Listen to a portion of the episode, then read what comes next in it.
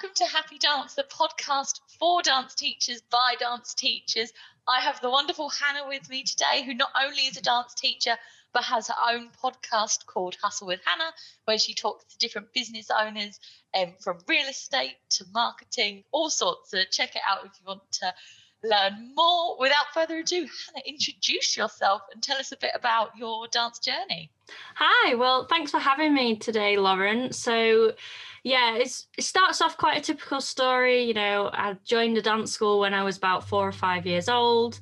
We did the typical dance styles, you know, ballet, tap, modern, all that kind of stuff. Did exams, did shows, never really did competitions though. That was never something that we really kind of got involved in. I was there till I was about 18, went through all the different grades, got my associate diploma in ballet. So obviously that allowed me to be able to teach ballet. And then when I was 18, I went off to university. I went to the University of Huddersfield, but I didn't actually go to study dance like a lot of dance teachers do because I thought, well, you know, I've been dancing for near enough my whole life. I know how to dance. I, you know, I kind of know the basics about teaching people to dance, but I have absolutely no idea how to run a business. And I knew from quite a young age that I wanted to have my own dance business and in time, hopefully, have an actual dance school.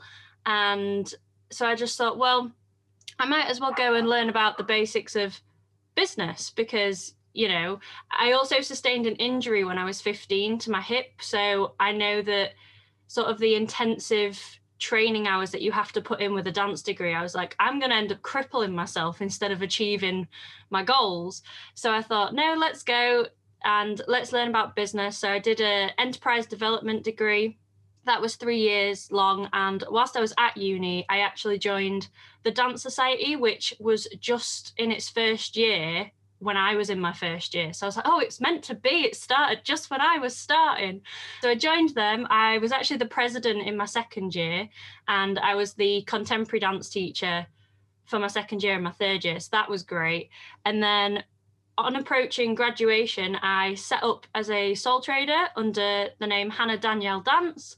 And yeah, for the past almost three years now, I've been teaching people how to dance. So I've gone from the actual sort of performing side of things to behind the scenes and I guess nurturing the dancers of the future, if you want to put it that way.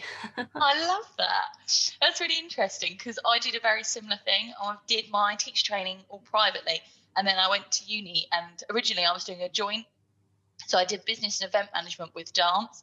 But if I'm perfectly honest, it could have been just for me because I'd already done the teacher training for dance. Doing dance at uni to me, obviously everyone has different points, but I felt personally it was a waste of time and it didn't mm. really teach me much. Like it was very much, let's make a dance about a cloud. And I was like. Do you know what I mean? Like this, this is what I've done at GCSE. This has nothing to do with actually how to teach different age groups. Yeah. What you need to think about when you're creating the routines for a two-year-old compared to a thirteen-year-old or anything like that. There was no real how to teach with the degree. Mm. Or for the year I stayed at that part, and then I did event and business management full time from my second year onwards. So it's really interesting that you did a similar thing. Yeah. Um, did you train under an association? Like, are you part of a with your yes. ballet? Yeah, so for all three styles, uh, my dance school followed the British Association of Teachers of Dancing, so BATD, and I still pay every year to be a member of that board. So that's who I don't actually teach any of their syllabuses at the moment, but if ever I need to, I am able to. yeah, that's interesting. I'm I'm with the IDTA. Did you have to pay this year, even though like last year was practically a write-off? No, thankfully we received an email towards the end of 2020 basically saying you know because none of you were able to really get much out of your membership you know all the seminars were cancelled and things like that they uh, honoured it and gave us all a free one for for 2021 which was very nice of them Yeah, I think most have, apart from the IDTA, annoyingly, which is kind of really, what's the word? Pull the bear under me. yeah.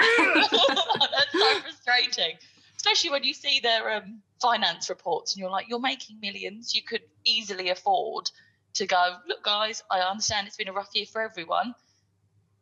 have it half price or have it free like yeah even just discounted even if it wasn't Yeah. the full thing yeah just to understand but that's a whole different podcast. I could talk Yeah. about what i think associations should be. Like uh, like with the whole i like you said i went to uni for a very similar thing because i didn't know about how to run a business. And i think that's something that's really missing from associations. Like i think Mm. i'd get a lot more value out of it if they had this is for done. This is how you set up your business. This is how you even get work at other people's business. A lot more of like a networking yeah. association kind of feel. What do you think made you want to start your own business? Did you help at your teachers' classes? Did you do a project at school? What, what do you think was the little spark moment that made you want to start your own dance school? to be honest, the owning your own business side of things actually stems from quite a young age. So I I don't really have much of a memory of this. Um, but my grandma, she used to look after me quite a lot because my mum and dad split up when I was quite young. So obviously when my mum was at work, my grandma looked after me like after school and stuff. And we used to always, you know, because this was before the days of having iPads and stuff to play on, we used to play like almost like role playing games, I guess. Um, we'd play things like shopkeeper and things like that. And my grandma says that categorically, I'd never let her be the one that was in charge. I was always the one that was like, I'm the boss. This is my business and I'm running it like this. So I guess from being sort of five, six years old, you could say I was destined to to work for myself. But in terms of the dance element, I actually quite liked the idea of being an author because I always really enjoyed English at school. But obviously, I knew that I wanted dance to stay in my life one way or the other, whether it was working or just attending dance classes. I wasn't quite sure, but I knew it needed to stay in my life. And then as I got older and I helped out with some of the younger classes as I got up to the senior levels. And then obviously when I was doing my teacher's exam, and I just thought, oh, I could see myself doing this, to be honest. You know, I, I, I don't know what else I can see myself really doing anymore. And then obviously as I progressed through uni and I went to do my enterprise development degree, when I was in the dance society and I was teaching, and especially when I was president in the second year, I just thought, this is like this is exactly where I need to be and what I need to be doing. You know, I love the fact that not that I was the one calling the shots because I don't see myself as being that kind of boss, but just the fact that it was like, oh, I've actually got some control here and I haven't got someone chirping in my ear being like, you need to do this, you need to do that. It was just nice to almost kind of have that freedom and that control. So Yeah. I guess it kind of just it naturally followed a path, I guess. So yeah. Yeah, I completely agree. I love the creative freedom that comes with owning your own thing and running your own company. I think that's what I found when I worked for other people was I always had so many ideas of things that if I was running it, what I'd do.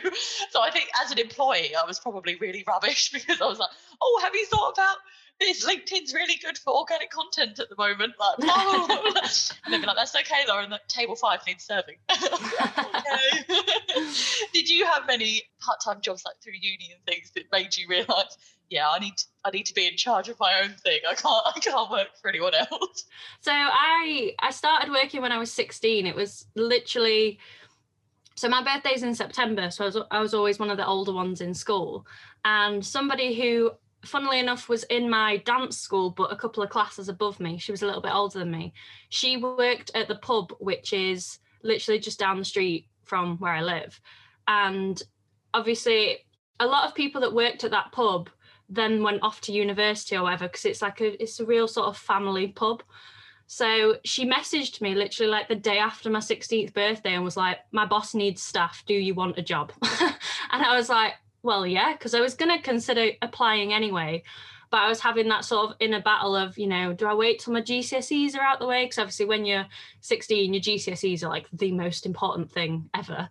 So I was like, do I wait? Do I not? And I thought, no, I want to start making my own money. And I knew that as soon as I turned 17, I wanted to learn to drive. So I was kind of thinking ahead.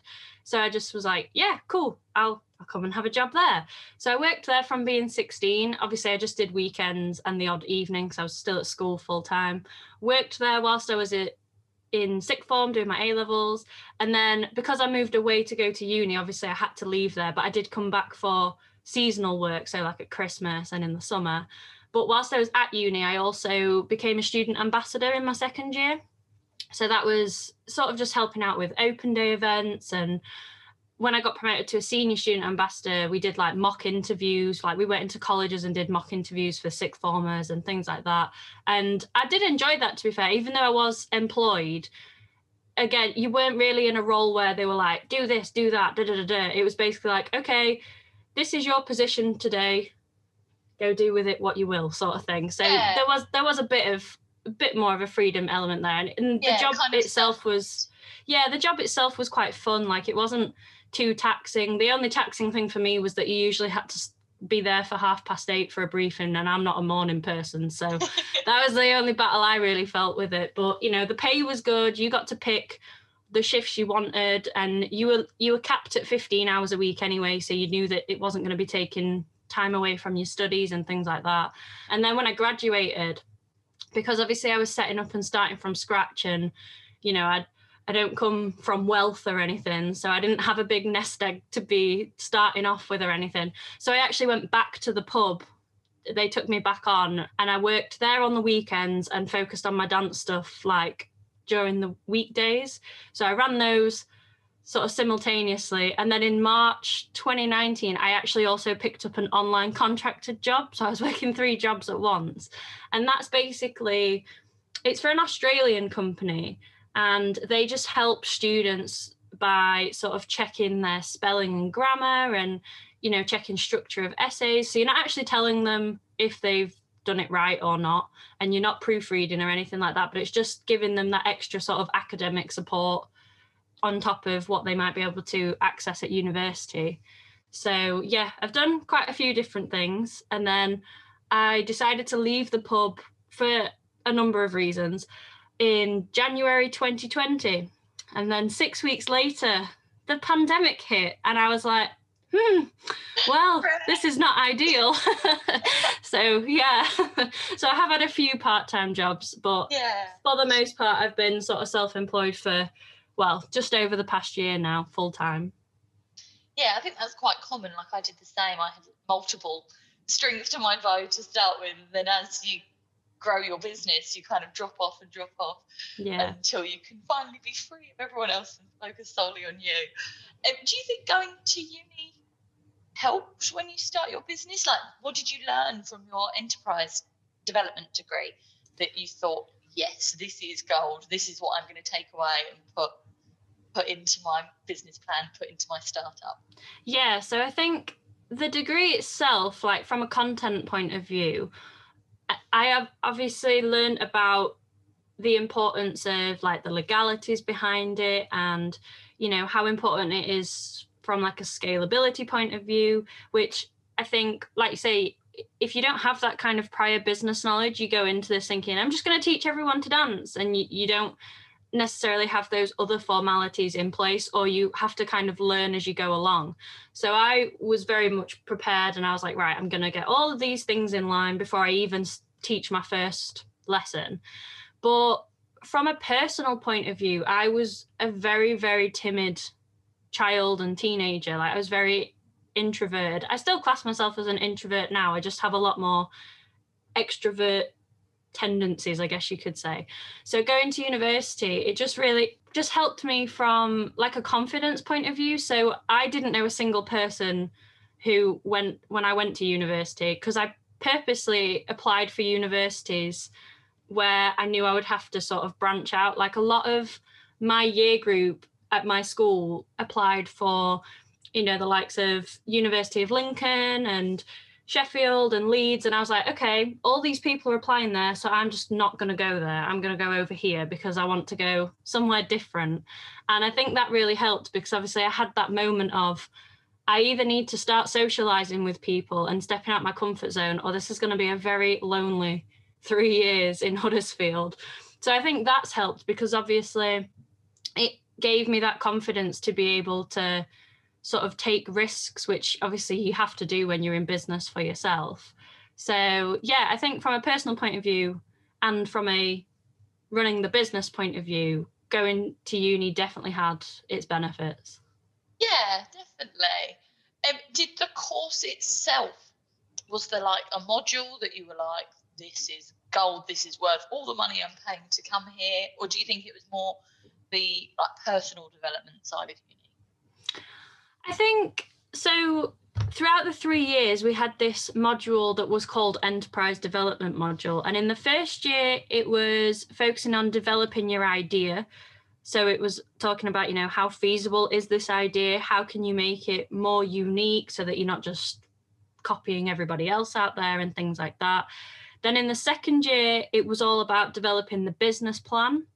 So you had to obviously do research into your industry and you had to look at you know, suitable locations and things like that. And then as part of our final assessment for that, we had to do so like if you've ever watched The Apprentice, as they get towards the final, they have that part where they have to sit down with the experts and the experts basically just rip them to shreds. We had to do that as one of our assignments. We had to defend our business oh, plan. Oh god, that sounds yeah. really scary. It was scary, but I always remember my tutor telling me that if I can get the examiner talking about anything except my business plan, then I will do well because the less they ask me, the less things there are to pick fault with. And it worked because it turned out that my examiner, I think it was his son or daughter, actually went to the same secondary school as me. So for about 10 minutes of this half an hour slot, we talked about my secondary school. And he didn't even get to the finance section to ask me any questions about that. And I ended up getting 90% oh, for that for that uh, assignment. So I was like, yes. and then in the final year, aside from like your dissertation and everything, it was basically I can't remember the exact title of this one, but it was basically like making your business happen, basically. So you had to put a presentation together and basically be like, this is why my business is feasible, sort of thing. And I think that helped because it helped to just sort of break different elements down. So rather than just throwing us in at the deep end and being like, okay, you want to set your own business up, go. It was like, okay, you want to set your own business up. Let's get the theory in place then let's get sort of the bridge between theory and practical going in terms of the business plan. And then it was like, okay, you've got all of this together now. How are you going to make that happen? So I think that that mod well, those three modules in particular helped because it just kind of gave you that sort of gave you the stepping stones to get from A to B basically.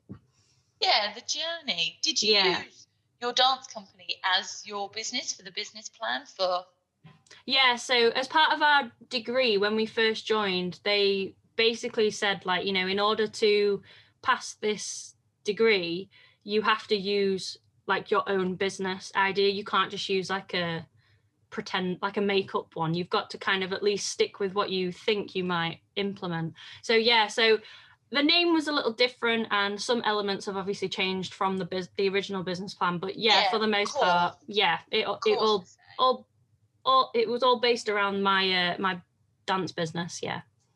Did you find this might be a bit personal, but did you find there was a bit of stigma amongst your class, like when you said oh, I'm going to start my own dance school, where they all like I'm going to be a tech company and I'm going to be a, a real estate person and a trying to think of other like big, yeah.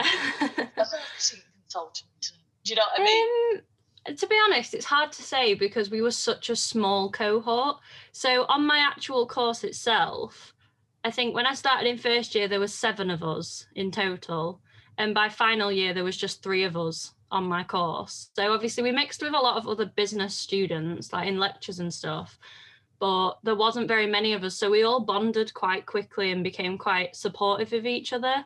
And off the top of my head, I remember there was somebody who wanted to become like a property developer, there was somebody who wanted to create like a software or an app to do with it was something to do with like an online clothes. Oh, that was it. They wanted to take artists' work and print them onto t-shirts and then sell them on. So there was a lot of like creative ideas. So I think at first they were a bit like, what, just a dance school. But as I kind of explained more about how I wanted to focus on supporting mental health as well as physical health through the dance. They were a bit more like oh, okay like i see your angle on this now like that's actually really that's like actually a really good idea. So if there was a bit of sort of stigma or a bit of like doubts I, either it wasn't very noticeable to me i was oblivious to it or it didn't last for very long so yeah. Yeah because i think that's probably one of the biggest barriers as dance teachers that we face for the like opinion from the outside world is that people don't view dance classes as a business. It's like, oh, Mm. it's like a hobby job. And it's like, no, it's our income, it's our passion. Because we love it doesn't mean we shouldn't get paid for it. And I think that's the challenge that comes with starting a dance class. Like you said, if you have no business knowledge at all, actually running it as a business and making it profitable and like you said, having that plan, having that goal, doing things with intention. Yeah, I, I agree. And I'm happy that you didn't get lots of peer pressure from everyone like, oh, dance business. Do you know if any of them actually went on to start their business and like how they're doing? And Um, I think I know one of them in particular. He did because he was an international student, so I think he was from like the Czech Republic or something. And I remember at the end of first year, like his idea was so viable, and he actually managed to get it off the ground at the end of his first year. That our tutor actually turned around to him and was like, you know, unless you really, really want this degree, like for status or whatever, she was like, I wouldn't waste the time over the next two years. She was like, you've got this solid foundation because I think he wanted it to be available in his home country before expanding to like the UK or elsewhere. So she was like, just go and keep working on it. Like you, you've clearly got it set in stone. So I know he got his up and off the ground. I, I presume it's still running, but I'm not 100% sure. And in terms of the others, to be honest, I've, I haven't got much of an idea. I've seen, I'm friends with a couple of them on Facebook, and I've never really seen them post anything to do with the business. But I know that, like me, they went into employment. So maybe they might be working on things on the side yeah, that, you know, keeping it quiet until they've got things to, to sort of. Wow, yeah. So I'm I'm not 100% sure, but I'm sure whatever they are doing, they're they're putting their degree to use. Yeah. I suppose the question is if you could like turn back time, would you still go to uni? Oh, absolutely. Absolutely. Yeah. It was honestly one of the it was one of the most stressful 3 years of my life and a lot of stuff went on in my personal life that made things difficult, but yeah, 100% like I would I would happily go back and do university all over again. I really enjoyed it, yeah.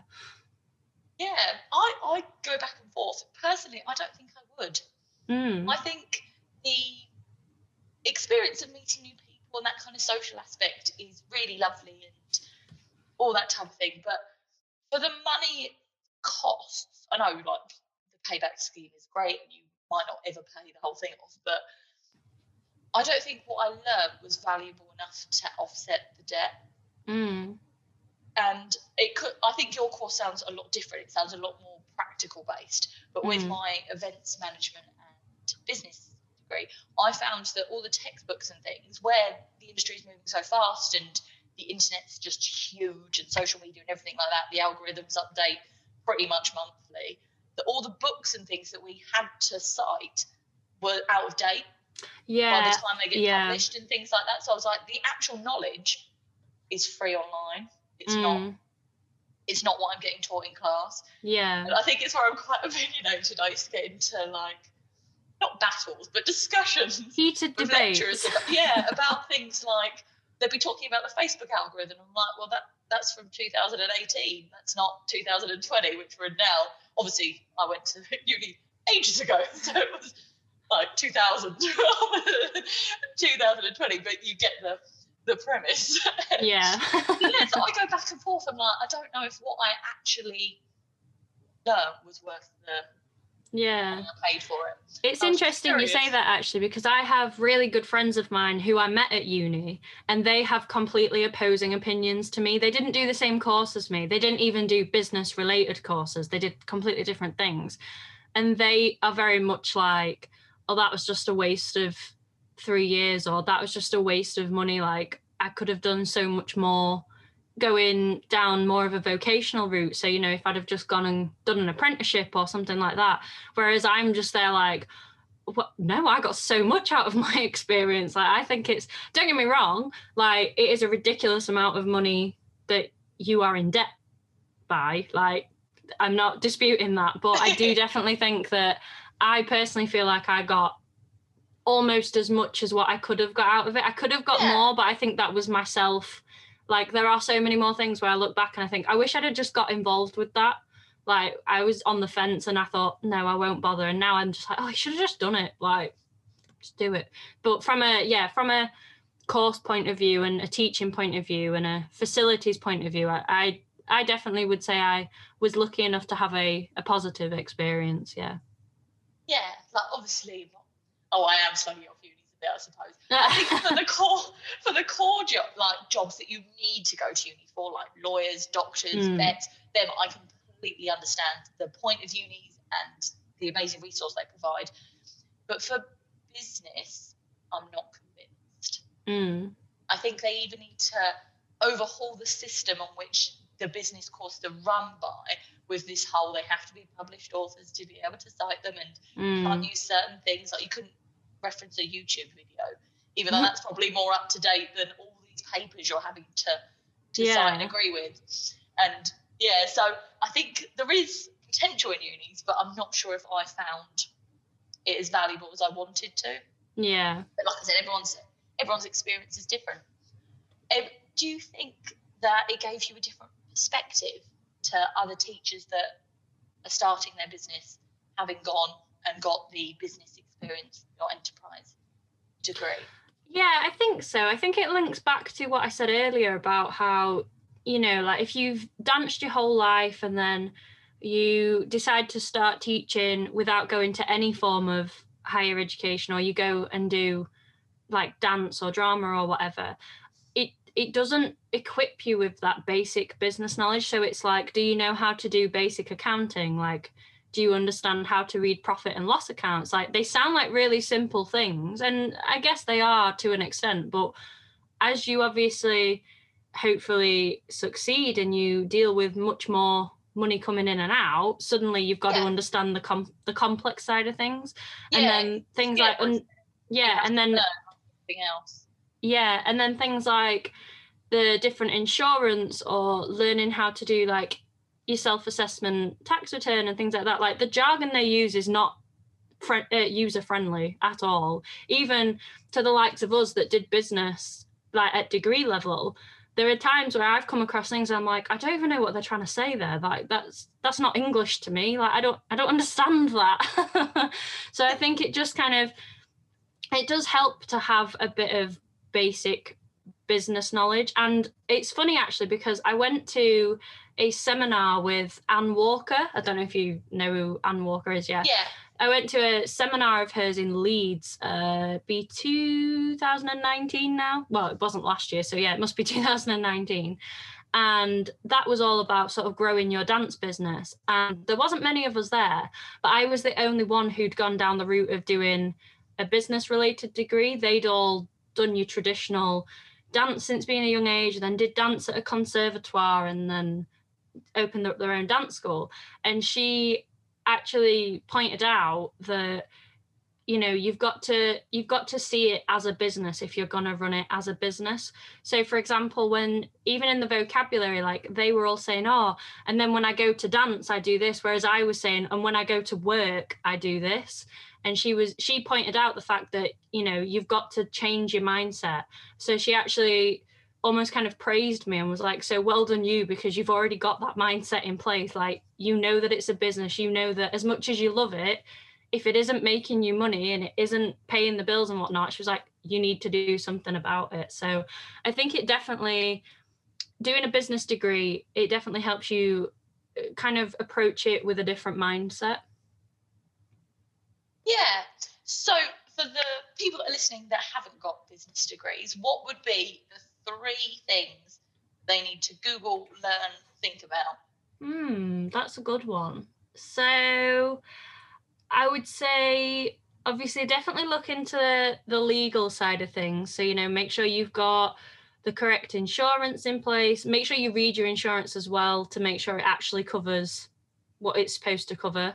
Like you don't want to be insured and then find out it doesn't cover you if you twist your ankle or something because then it's like well what's the point? Like that's one of the biggest risks you're going to have.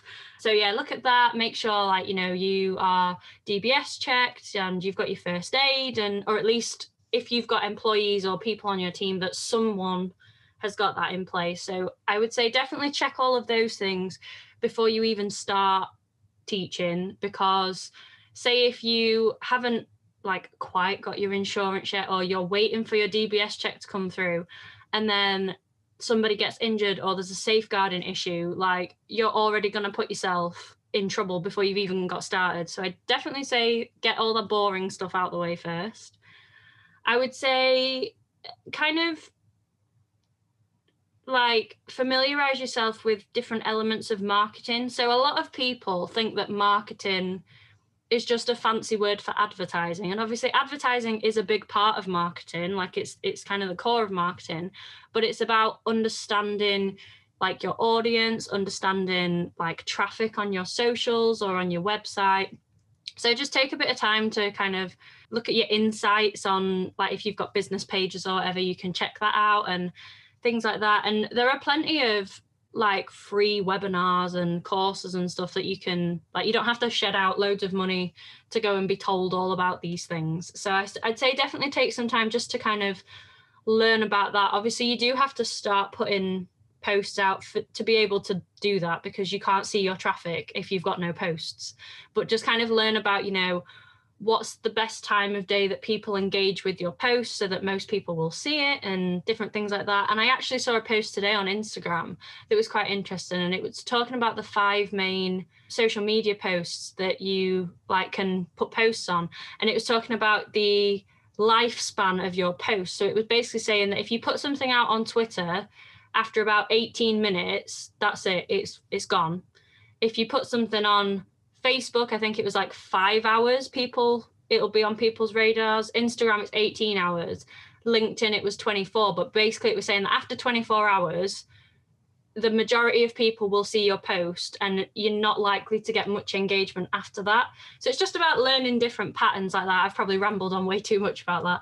And then, oh, it's really interesting. And then the final one, hmm, I would just say knowing your audience, I guess, because I struggled with this in the beginning because one of the first things they asked us at uni was like, well, who's your target audience? I was like, well, anybody, because anybody can dance. They were like, that's not that's not the right answer. Like they were like, if you please everyone, you're not gonna please anyone.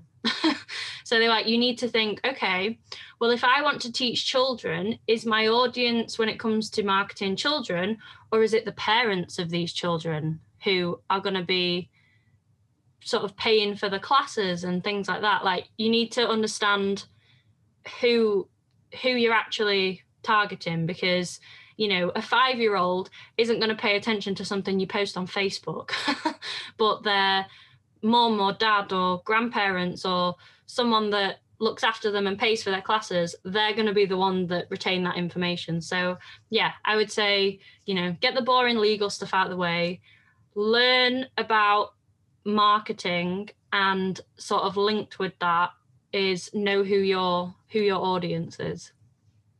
Yeah that's really helpful.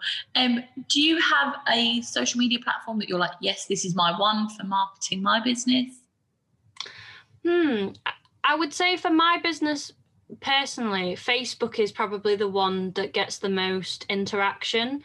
I do use Uh, I'm really bad at using Twitter for my business, which is ironic because that's probably the social media platform I use most personally. But for business, I just I don't really use it that much. I do use Instagram, but I find that Instagram can get quite flooded with lots of like bot accounts and spam accounts, and it's just quite annoying. But with Facebook, I get a lot of people like coming into classes from Facebook. So personally, I would find I would say that that one's the best one for me. And like you can post longer videos and stuff on there whereas like on instagram i know they've introduced the instagram tv thing now which is different but yeah but from a podcast point of view which obviously technically isn't a business but i would actually find instagram the most useful so i think it just it does depend but i know for a lot of people they find instagram much more beneficial because obviously it's all about the visual whereas facebook is it's it is about the visual but it's also text based as well. Yeah, so Facebook's a bit more all round, isn't it? Yeah. Everything in one. Yeah. Um, I completely agree. And I think different social media platforms link to different audiences. Mm. Like like you're saying with Twitter, like I don't have a business Twitter because my dance mums aren't on Twitter. I think Yeah. it's more of a, a kind of dads and younger person's political playground Twitter than I think more mums are on Facebook groups and things chatting Yeah. with their kids and posting photos for Nan and things like that. Yeah. I find that for my younger classes, Facebook is my marketing platform, and then for my older ones, Instagram because they don't have Facebook. Facebook Yeah. old person's in their in their mind, and then now TikTok is another one because it's Yeah. more for teens, and they're the ones that are gonna actually see it and go, "Oh, mum, I want to go there," because Mm, they've got the yeah. more power when they're older to decide what they want to do. Whereas when they're little, their parents decide everything. Obviously, Yeah. they share whether they like it or not, but Yeah. signing them up is the mum rather than the two-year-old. yeah.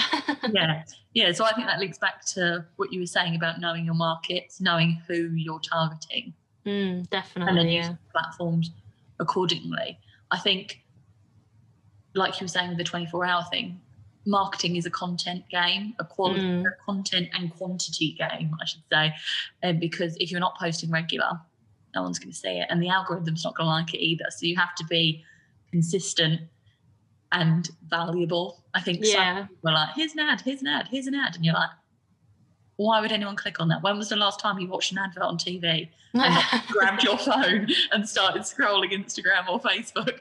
Like, when is the last time you got excited about a commercial? Why is someone going to think that about your advertising? yeah. Like, want to show the class and show your students and your value without being like, sell, sell, sell, sell, sell. Yeah. Because if you're, if you're good, they'll come to you. Do you know what I mean? Yeah. Obviously, litter in the the sales pitch, the timetables, the don't forget to book your free trial, but actually being like selling with every single post, I think people just see through it.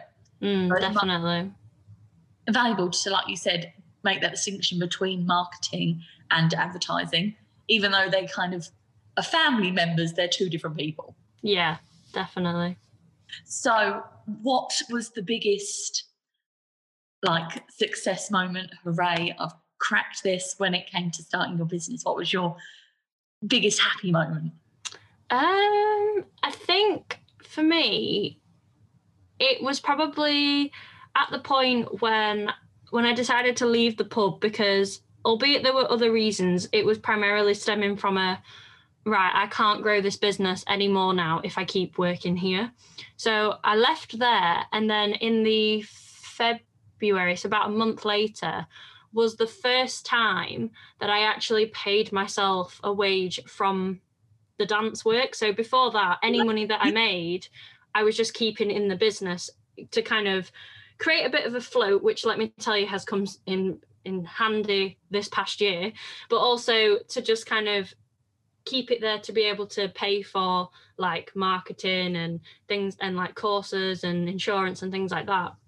So in that first month when I was actually don't get me wrong, it wasn't a big wage. It wasn't it was nowhere near like full-time work. It was probably about half of my wage from the pub, but I was like, yay, I've paid myself for doing my own my own work. So yeah.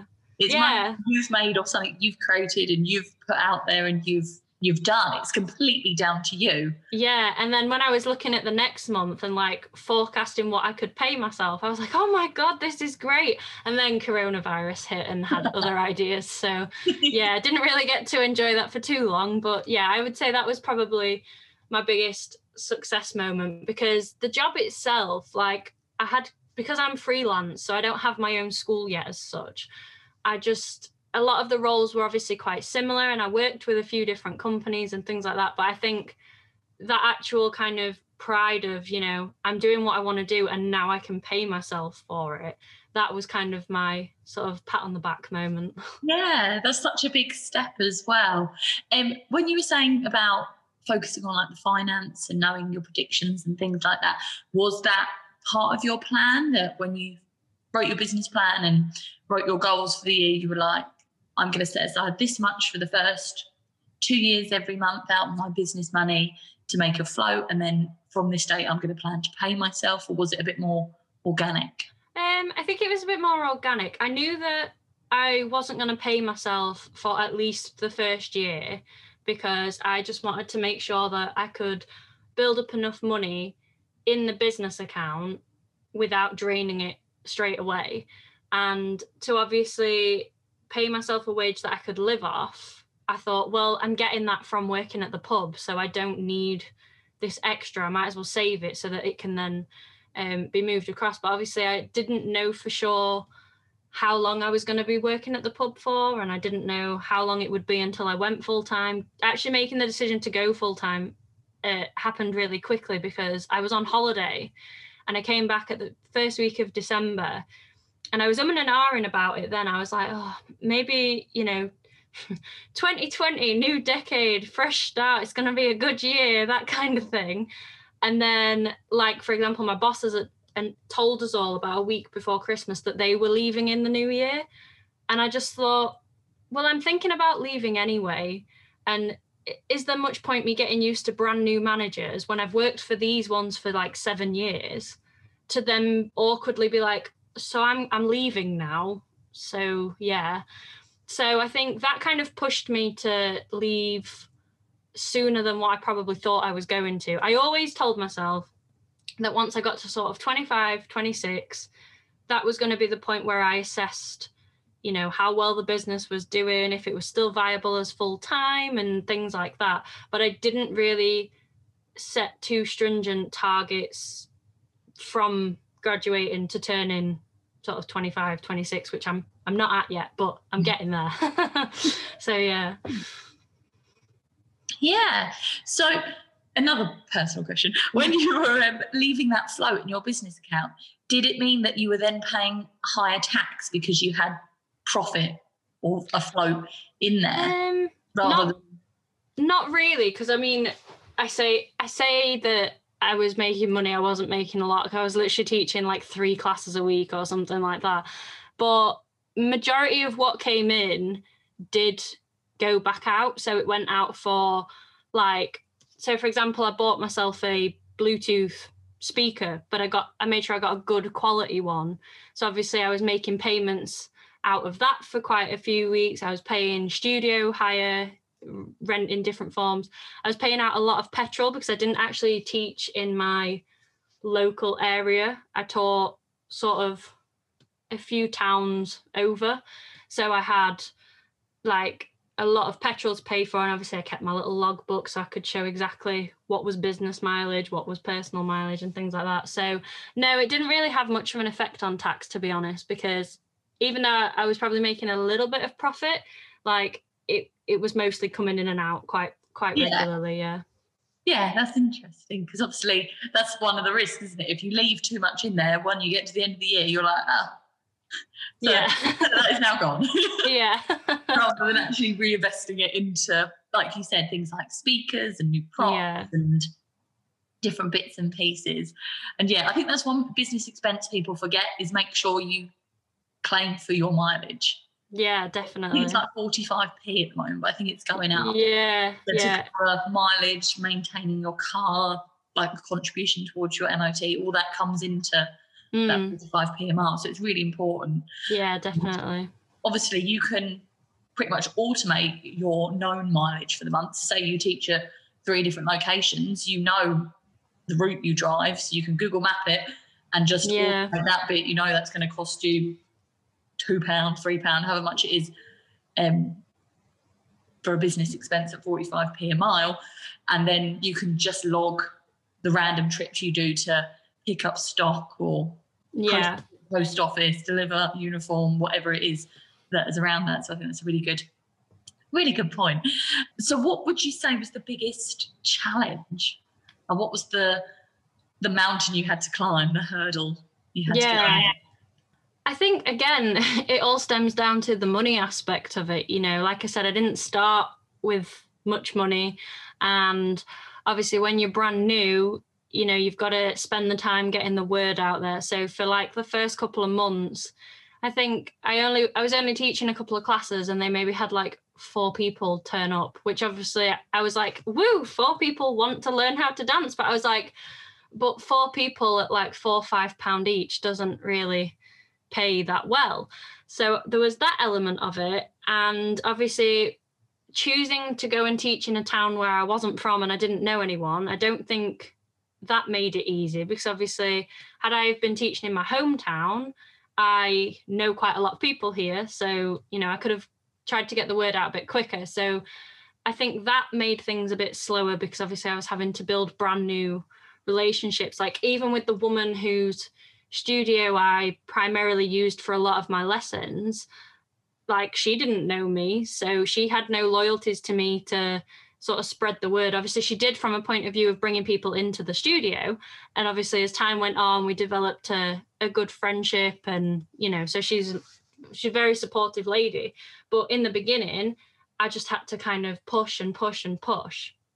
So I think there was that element of it. And I think I think as well, because I couldn't afford to have my own studio or anything like that, I think that really limited things because obviously if classes were already taking place at a certain time in the venue, I couldn't put a class on at that time. Whereas if I had my own studio, I could just be like, okay, I'm going to do this class at this time and this class on this day. And I could slot in like one to ones anywhere that I had gaps and stuff. So I think, I think it all stems back to this money element really, because I didn't have the money to expand as quickly as what naively I probably thought I would do before I actually started. So I think that was one of the the main barriers I would say. Yeah, and I think so many people are afraid to ask for discounts when they start out. Like I'll put my hand, I hire halls, so I'll put my hand up and say I point blank will not pay more than eleven pound an hour mm. because I am there forty four weeks a year. I've been going for close to ten years every year. Obviously, COVID's thrown a wrench in that, but I am definite money. Why should I pay the same as someone that's having a birthday party randomly one year? No. Yeah. And I think people are scared to to kind of boss it, for want of a better word, to go, no, I need to make sure that I have enough money to pay myself, to pay my insurance, to pay my music license, to pay for things to make class great. And to do that, I need to be really tight with my budget. I need to make sure that I'm getting the best deal from everywhere that I go.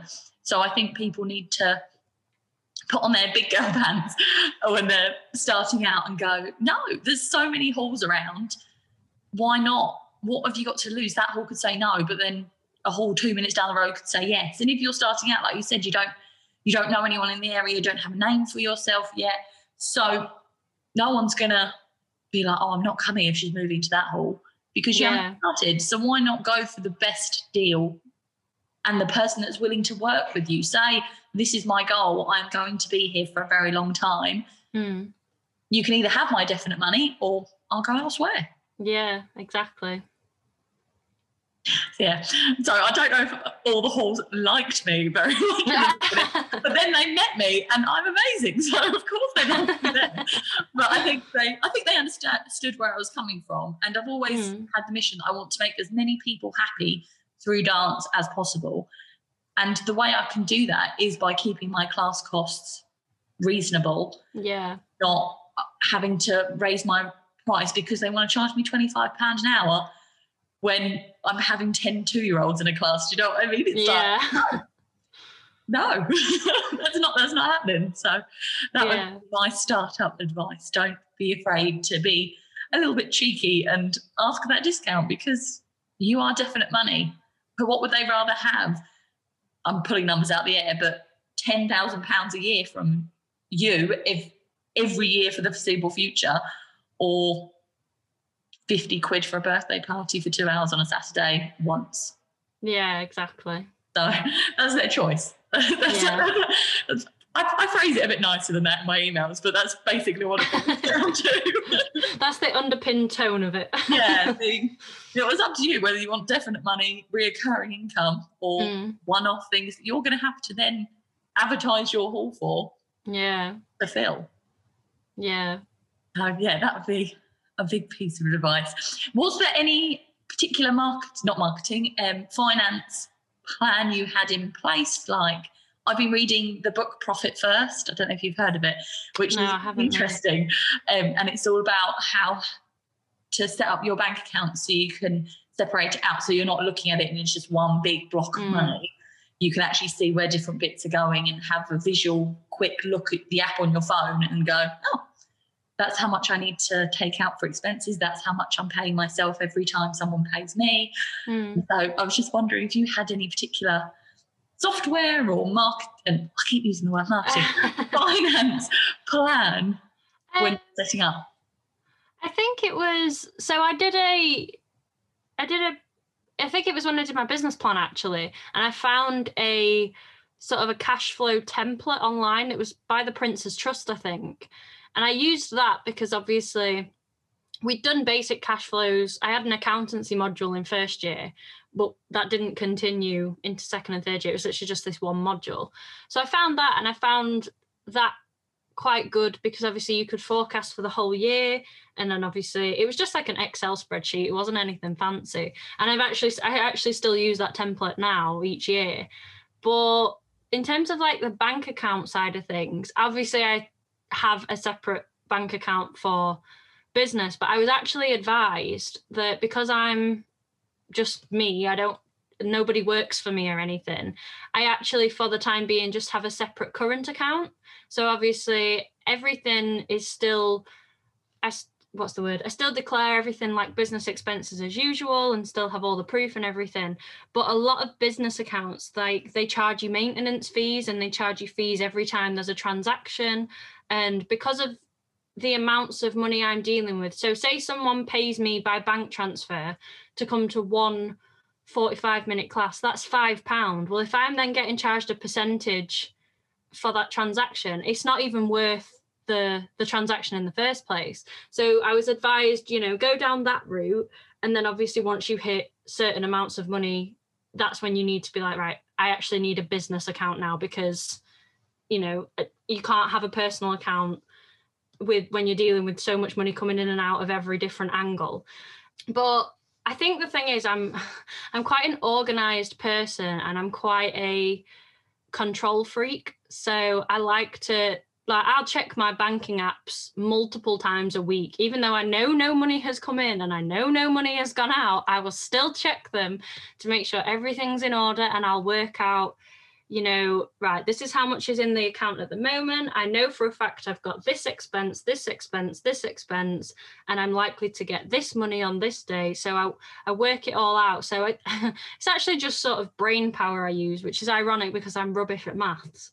But so I'd say the two key the two key elements I use are the Prince's Trust template. That is super useful. But just basically looking at your accounts and using a calculator.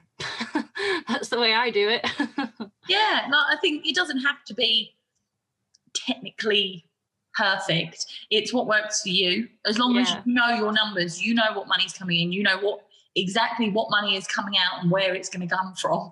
yeah. Um, No matter if you do it in a notebook or an Excel spreadsheet or your Xero accounting software, it doesn't matter. It's your business. It's what works for you. It's Yeah. just important to to know it. And like you said, to, I think it's important to have a forecast for the year, but then also do a forecast for every term or every half term. Yeah. Because people are coming in and leaving all the time. So your numbers will fluctuate, especially if you're across multiple locations or multiple classes. Your class numbers could change from month to month. So it's important to know what's happening to those numbers and how those numbers are then expe- affecting your expenses. Because Yeah.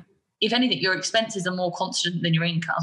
Yeah, exactly. And I found it useful to have this yearly cash flow template, but then I also created my own spreadsheet completely separate, which it was basically like a it was a basic profit and loss account. So each month, you know, I'd list all the money that came in, all the expenses that went out, and I'd have like a tab for each month. And obviously I'd start the month by putting the estimates in, and then as the month progressed, obviously you would update that and see if you were on target, if you were better, or if you made a loss or whatever. And then obviously that can then translate into the the annual one. So yeah, I have like four or five different spreadsheets that I use, and I think I find that useful because then you can just pull everything apart and like you like you said with the the bank account thing, you're not just looking at it as one big block and thinking I'm seeing these numbers, but I've no idea what they mean. I think it's good to just break it down to as simple as you need it to be, basically. Yeah, definitely. You need to find the way that works best for you and works best for your business. Yeah, definitely. So, what are your kind of goals, dreams, ambitions, targets for your business going forward? So I don't actually have sort of dates or anything set in stone anymore. I probably did before COVID, Yeah, but obviously COVID everything yeah. it's definitely thrown a spanner in the works. And the thing is, at the moment, so I haven't really actually taught any classes online or in person since November. So for the past few months, like things have been really difficult. And until about February, I got no government funding whatsoever. I didn't, I wasn't eligible for any of the schemes. So I've really had to kind of sit down and think about, you know, what I personally want to achieve. So obviously, like I'm still living at home at the moment, but you know, I'm 25 later this year. So I know everybody says like be on your own timeline and whatever, but like ultimately, you know, I want to start looking at being able to buy my own house, whether that be on my own or with a friend or with my partner, like whatever. But I can't achieve that right now because even if we go when we go back to teaching, which hopefully obviously is from next month, it's just it's not going to be feasible. So now I'm contemplating sort of taking the business back to a bit of a side hustle, finding employment just to get the finances in basically, so that then I can hopefully go back again. So I'm kind of detouring a bit again. But ultimately I would like to get to the point where I have my own premises, so I have my own dance school. I don't I don't want to be a freelancer forever because that's just a lot of petrol and a lot of it's great not having all the overhead costs but you know it would be great if everything could take place in one place and yeah just to be able to help people like i said not just with their physical health but also especially after this past year to help people with their their mental health. So i think the plan at the moment is to keep trying to push online classes. Albeit my dancers haven't really they got involved with it a bit in the first lockdown but i think they were just exhausted with zoom by like the summer. So lo- it launched earlier this month actually. I started doing some pre-recorded videos so like workouts or dance tutorials so i thought well you know it's the same sort of thing they just don't have to battle with zoom and dodgy internet connections and stuff so i'm definitely going to carry that on regardless of whether i find employment or whether I keep grinding and try and get this going again. But yeah, ultimately, I want to get to the point where like it's got my name on the door and it's my dance school sort of thing, and I have people of all ages and all abilities, and yeah, that's that's the goal. I just I yeah. don't have I don't have a date set yet. No, no, and that's fine. Like I said, my options really open. thrown a spanner in everyone's plans because there's just so much unknown. Like even us planning our future, even the next six months, we're like, we're not going to plan any big, big events because it could change at the drop of the hat. So we're trying Yeah. things that can transition online and offline Yeah, so that there's not always, oh, well, we're going to have to rebook the hall for the show and we're going to have to re redo the exam material and hire a new studio. You know, what I mean, all these things Yeah. that will have to change if we keep going on and offline. Whereas no one knows what's going to happen in the next six months. No one knows what's going to happen in the next two weeks. no, I was going to say if, if No. the past year has taught us anything, as soon as you see one of the members of parliament are doing a press conference, it's like, oh no, oh no, what they're going to tell us now. Yeah. so it's definitely, definitely not worth looking too far ahead at the moment. Yeah, and I understand what you're saying about um, getting a house, no matter what your business is in, having a mortgage as a self-employed person or a business owner in general is ridiculously hard. Getting a mortgage as a normal person with a job is hard. Yeah. So I, I completely understand what you're saying. One thing that we did was we I had like a nighttime job, if you like, Mm, stacking shelves. So I had the pay slip and I had that I am employed status that the mortgage companies like, but then I had my whole day free to run classes. Yeah. And it was a little easier for me because I had different teachers and things. So I completely understand that it's not the same situation for anyone. But I just don't want to see you give up. I'm like, no, Oh no, don't worry. I'm not. I'm not No. giving up. I'm not giving up at all. No. I'm just. I like. I was. I was talking to my dad about this, and I said, I'm not giving up. I'm just taking the scenic route for a little while. yeah. And that's okay. Like like I said, you have to do what's best for you. And what's best for you might be completely different to what's best for someone else. One yeah. thing that I think this will um, help us with is I think people are going to want to be able to do things. Mm, definitely. class enrollments and things will shoot up. Yeah, I know when. Like, I want to be out of my house. Yeah, I know for that sort of brief period of time between like the end of July and October when we were actually allowed in the studio, that I noticed, particularly around sort of September time, like some of my classes, I had the highest numbers I've ever had. And it was basically, it was either people wanting to get out and sort of drop off the lockdown weight as they worded it or they wanted that social element even though obviously you had to be like two meters apart still or just different things like that. Or it was parents bringing their kids and being like please just take them for 45 minutes. Please i just need them out of my way. So whatever the reason was behind it i saw a big increase in numbers which obviously is a shame because obviously we had to cap numbers and stuff. So if we hadn't had to cap numbers I think it would have been even better. But yeah, I think you you're right. After so long of just not being able to go anywhere or do anything or see anyone, I think people are definitely going to be looking for the the outlets to be able to do that. It's just like say it's hopefully it's just that they can they can afford to come to us and they they deem us worthy. yeah, but I think it's prime time to set up new classes because one, the hall halls are going to want income, and like you said, you haven't got any locally, like mm. within walking distance of your house. Have you got a hall down the road that you could ring and be like, I run dance classes, I don't have any in the area. People are going to want something to do. Can we make a a deal? Yeah. Whether it's let's just split 50 50. I'll pay you whatever I get in for the first month. I'll give you half of it. And then if you only get two in, you can go, actually, it's not worth it. I'll, I'll give you a hall hire back. Kind yeah. of thing. I'll cancel my booking. So I think it's time. If COVID's taught us anything, I think it's that we've really only got ourselves holding us back now. Now mm. that getting out of the way, it's our own our own time to risk. You know what I mean? It's yeah. not we could lose any more money. yeah, yeah. You can't you can't lose money that's not there. exactly, and especially with hall hires, I think it's very different for studio owners um, you're only hiring it for when you need it anyway. So if you start a class and no one turns up, you've lost one week, a month if you give it a time frame. Mm. I'm going to set that class up for a month. If it doesn't make me any money, I'll close it. Yeah. And then you're no different to where you are now. Do you know yeah, I mean? I exactly. It's yeah. time to risk it.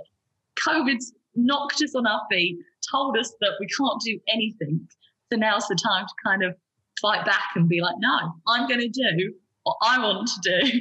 I'm going to do it in a way that's going to survive COVID if it happens again, like I said, mm. with, with different plans and things, but to to go all in because it could change at any minute. And what have we got to lose? Yeah, exactly. so, do you think COVID has taught you anything? I think it's taught me to not get too, what's the word? Like I was very much the person of like, this is my plan. I'm gonna teach like this for I'm gonna be freelance and then I'm gonna build up money and then I'm gonna open my own studio. Da, da. I think COVID has taught me that, you know, it's okay to go off plan. Like, you know, the odds are whatever plan you set out with, it's not gonna stay in place for your entire journey. So, and that's been a lot for me to deal with because, like I said, I'm quite a control freak and I like things to go to plan. I live my life by to do lists and things like that. So when things don't go to plan, my brain just go my brain just goes my brain just goes crazy when things don't go to plan. But I think COVID has taught me like, you know, control the things that are in your control. So the things you have control over like do it, but the things that are completely out of your control like being locked down, being told to stay at home like you can't do anything about that. So why are you stressing out about it? And I think that's been a big sort of lesson that I have learned over the past 12 months. Yeah, because as dance teachers, we teach our kids to be flexible, and keep going. If you fall over on stage, stand up and pretend it didn't happen and dance out. But actually taking that same mindset and putting it into our own business is something that I think quite a few dance teachers, including myself, really struggle with. Yeah. To be able to go, no, I've fallen. I just pick myself up and carry on and learn from that trip and I won't do it again next time. Yeah, exactly. Awesome. So I always end with this question. What one piece of advice has a teacher, person, mentor given you that you will always remember? So one that I particularly remember is so I had a business mentor that I used to meet with once a month prior to COVID. And I remember her telling me quite early on because when you when you start out you can fall into that trap of just saying yes to absolutely any job that's on offer because that's the point you want the work you want the money so you can feel inclined to just accept every single job offer that comes your way. But like she told me that you know think about what you're doing and even though you know you might need money and whatnot you you have to remember that you know not not every role will suit you. You won't suit every role. And in the same sort of translation you know not every person is going to be a customer of yours your service is not going to be wanted by every single person and that's okay like you don't have to try and please everyone and in the same respect it's okay to say no to things that you don't think suit your purpose sort of thing so that's always kind of stuck with me because I know there's been people come along who we just like I just didn't vibe with them. And, you know, obviously you keep it professional and whatnot. And they would then send me an email or a message and be like, thanks, but you know, I don't think this is for me. I'm not going to continue with dance lessons. And it's like, okay, that's fine. Like, if it's not for you, I wasn't really feeling it either and that's okay like so just just don't take it personally when people don't want your service like because you can't you can't teach everybody because if everybody was interested in dance this would be an even further saturated industry than it already is and another one so on monday just gone obviously it was international women's day and i attended this online event that was being held. And there was a, a keynote speaker there. She's called Haley Bennett. And she gave us this like little tagline, I guess you could say. And this is honestly going to be my mantra going forward now. And it was don't make decisions based on fear. Make decisions based on opportunities and positivity. So don't decide to do something because you're scared of things going wrong or you're scared of doing something different look for the opportunity and then make your decision. So yeah, they they are the two things that really stick with me now. Yeah, I love that. I think the first one as well is really hard. I think as teachers you, and business owners in general, you put your heart and soul into it. So to have someone say, nope, not for me, especially if it's after like you've taught them since they were two and they're now 14, it's it's almost a gut punch. And I think it, that's a skill I'm really still learning is to not take it personally and to almost have what I call my alter ego, like Sasha Fierce. Yeah. Sasha Fierce. I need a Sasha Fierce in business to go, no, it's not me personally that they're going, I don't like you, I don't want your classes anymore. It's to Sasha Fierce. Yeah, it's not it's not a reflection on your ability to teach or your ability yeah. to run a business. It's their personal preference. And I think what we have to remember is obviously for a lot of people, dance is just a bit of a hobby and just something they do for a bit of fun. So we have to kind of almost put ourselves in the customers and the dancers' shoes and think, well, this is my sort of everything and this is my life, but it's not theirs, and that's that's fine. So yeah, yeah. that's okay. Yeah, I agree. Awesome. So that's what someone's said to you that you'll always remember, what would you want your message to be? I think it, I'd sort of reiterate it really, and I would just say, you know, don't take things to heart. You know, you know that, like, remember your why. Like, so why are you doing this in the first place? Because if you lose that, it's all just going to go to pot. But yeah, I think so. Remember your why, remember to not take things to heart because like you say you can't if you please everyone you'll please no one and just almost try and make your own opportunities. So if you want to go and teach for a another school, for example, but they don't have the style of dance that you want to teach, then just teach your own class in that style. Do you know what I mean? So don't wait for opportunities to come and present themselves. I think, like I say, I think if COVID's taught us anything,